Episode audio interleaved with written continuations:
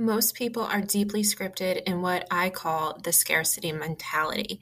They see life as having only so much, as though there were only one pie out there.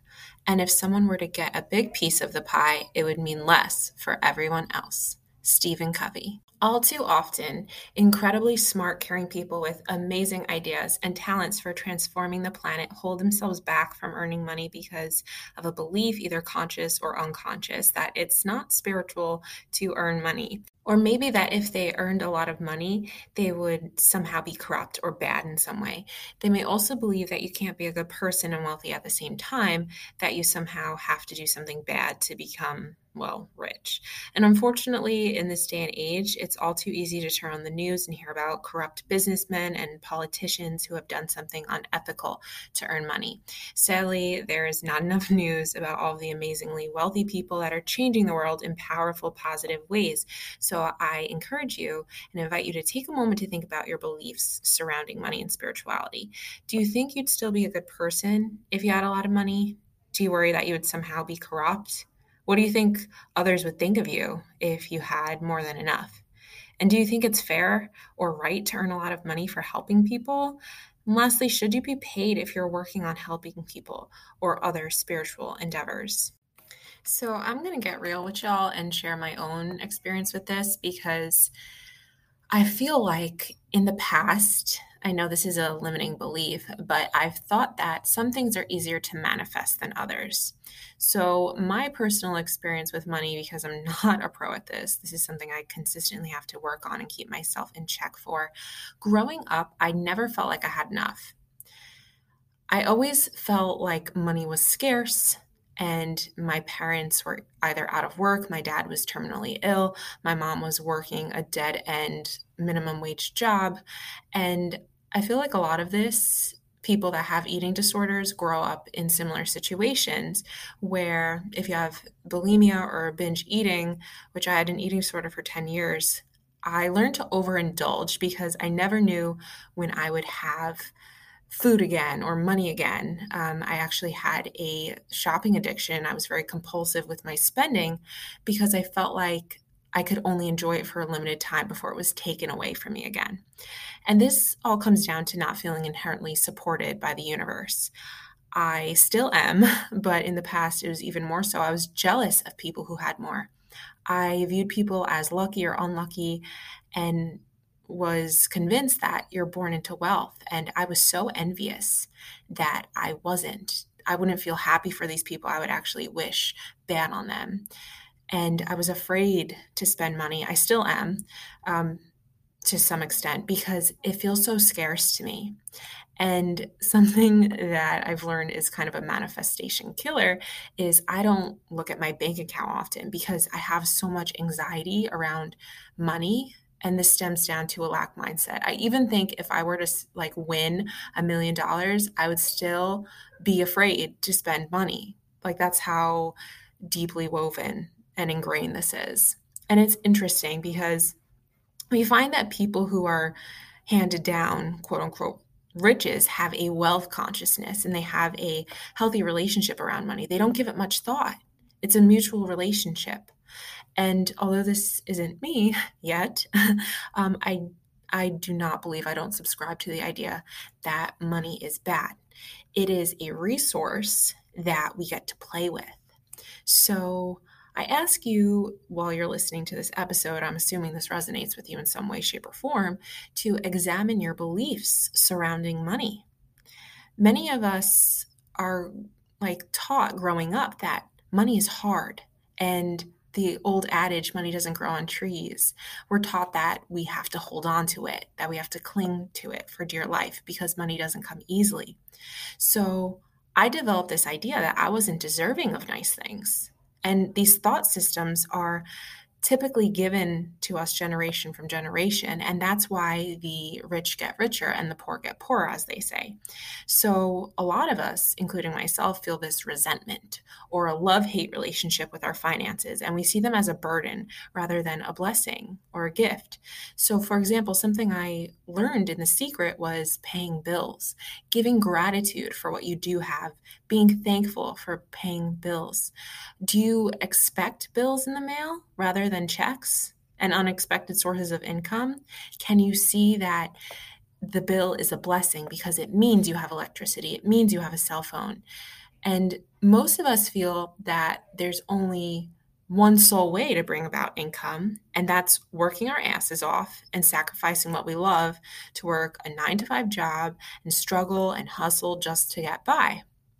This is so often rooted in our energetic frequency and boils down to not feeling safe in our environment, the root chakra, feeling like things are too good to be true or there's always a catch. I see this in my own life with my finances. I see this in relationships often when we're dating, in romance.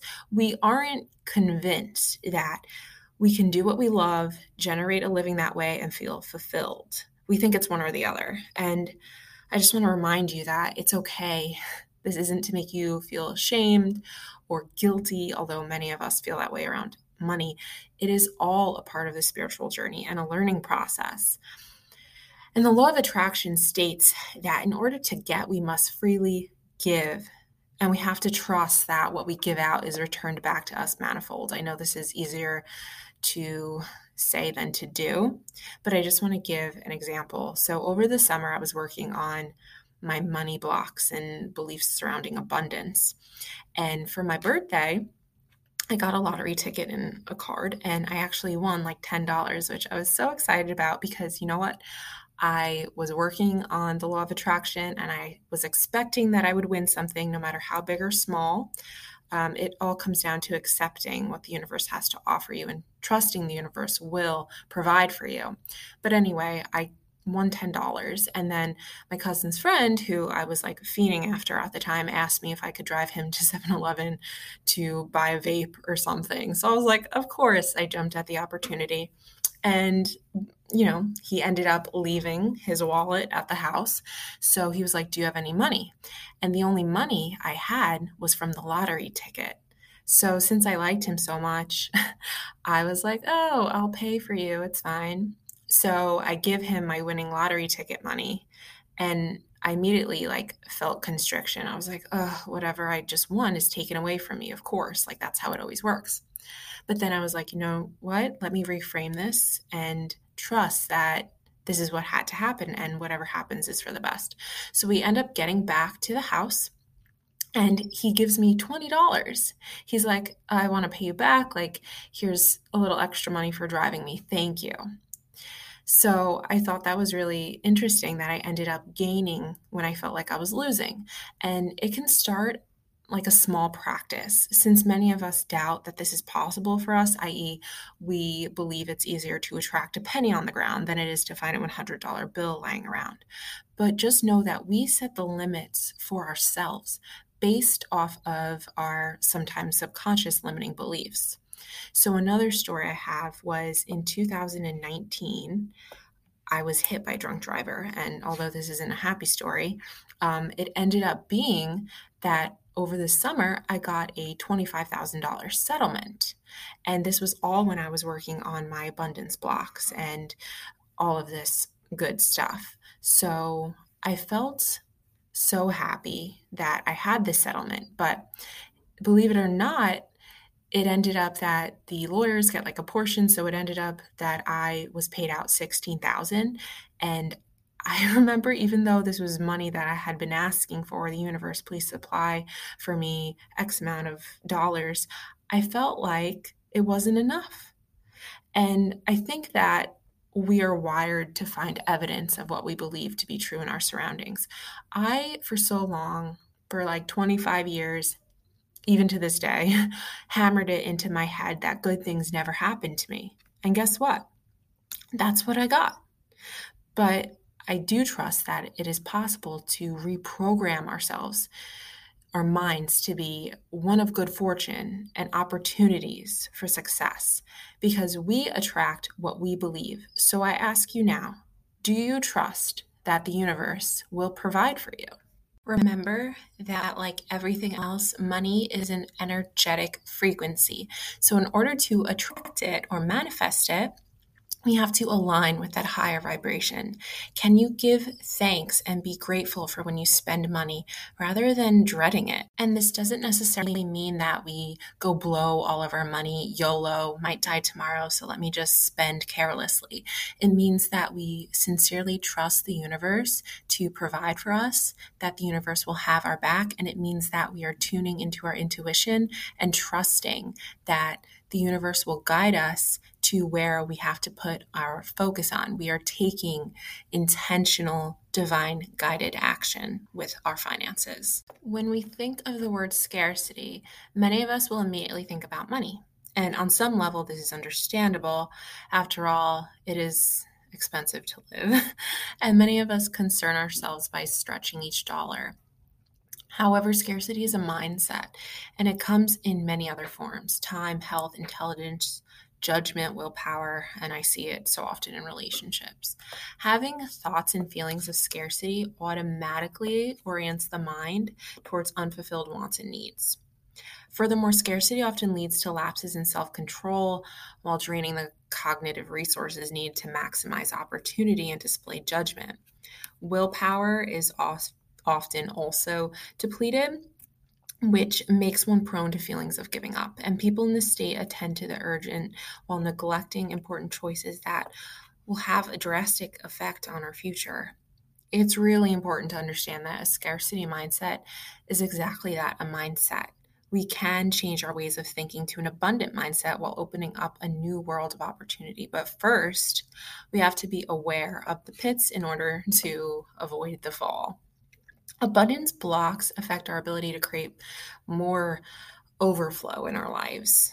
You may have a hard time finding a job. That was me several months ago, starting a business, and perhaps you always seem to find yourself in difficult financial situations.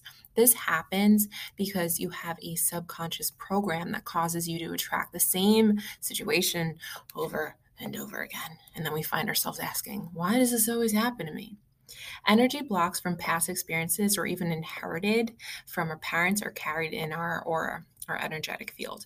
These abundance blocks are present either at the emotional level or at the mental level, or perhaps even both. The emotional body is a subtle energy field that surrounds your physical body and allows you to interact with the frequencies of emotions. So it is in the emotional body that we store our feelings, our passions, and our desires. Through this emotional body, you are able to experience feelings as a way to better understand what you want and do not want in life. In fact, it's your wants and needs that determines how you feel about yourselves in regards to your success, to your prosperity. So notice that the abundant choice has absolutely nothing to do with money. I mean, it does, but it doesn't at the same time. It's all interrelated. Everything's connected. We're focusing our time on what matters the most and not succumbing to some temporary pleasure that, while good for a time, does nothing more than add to the notion that we simply do not have enough. So let us choose wisely, let us give gratitude and think selflessly, and let us have an abundant mindset.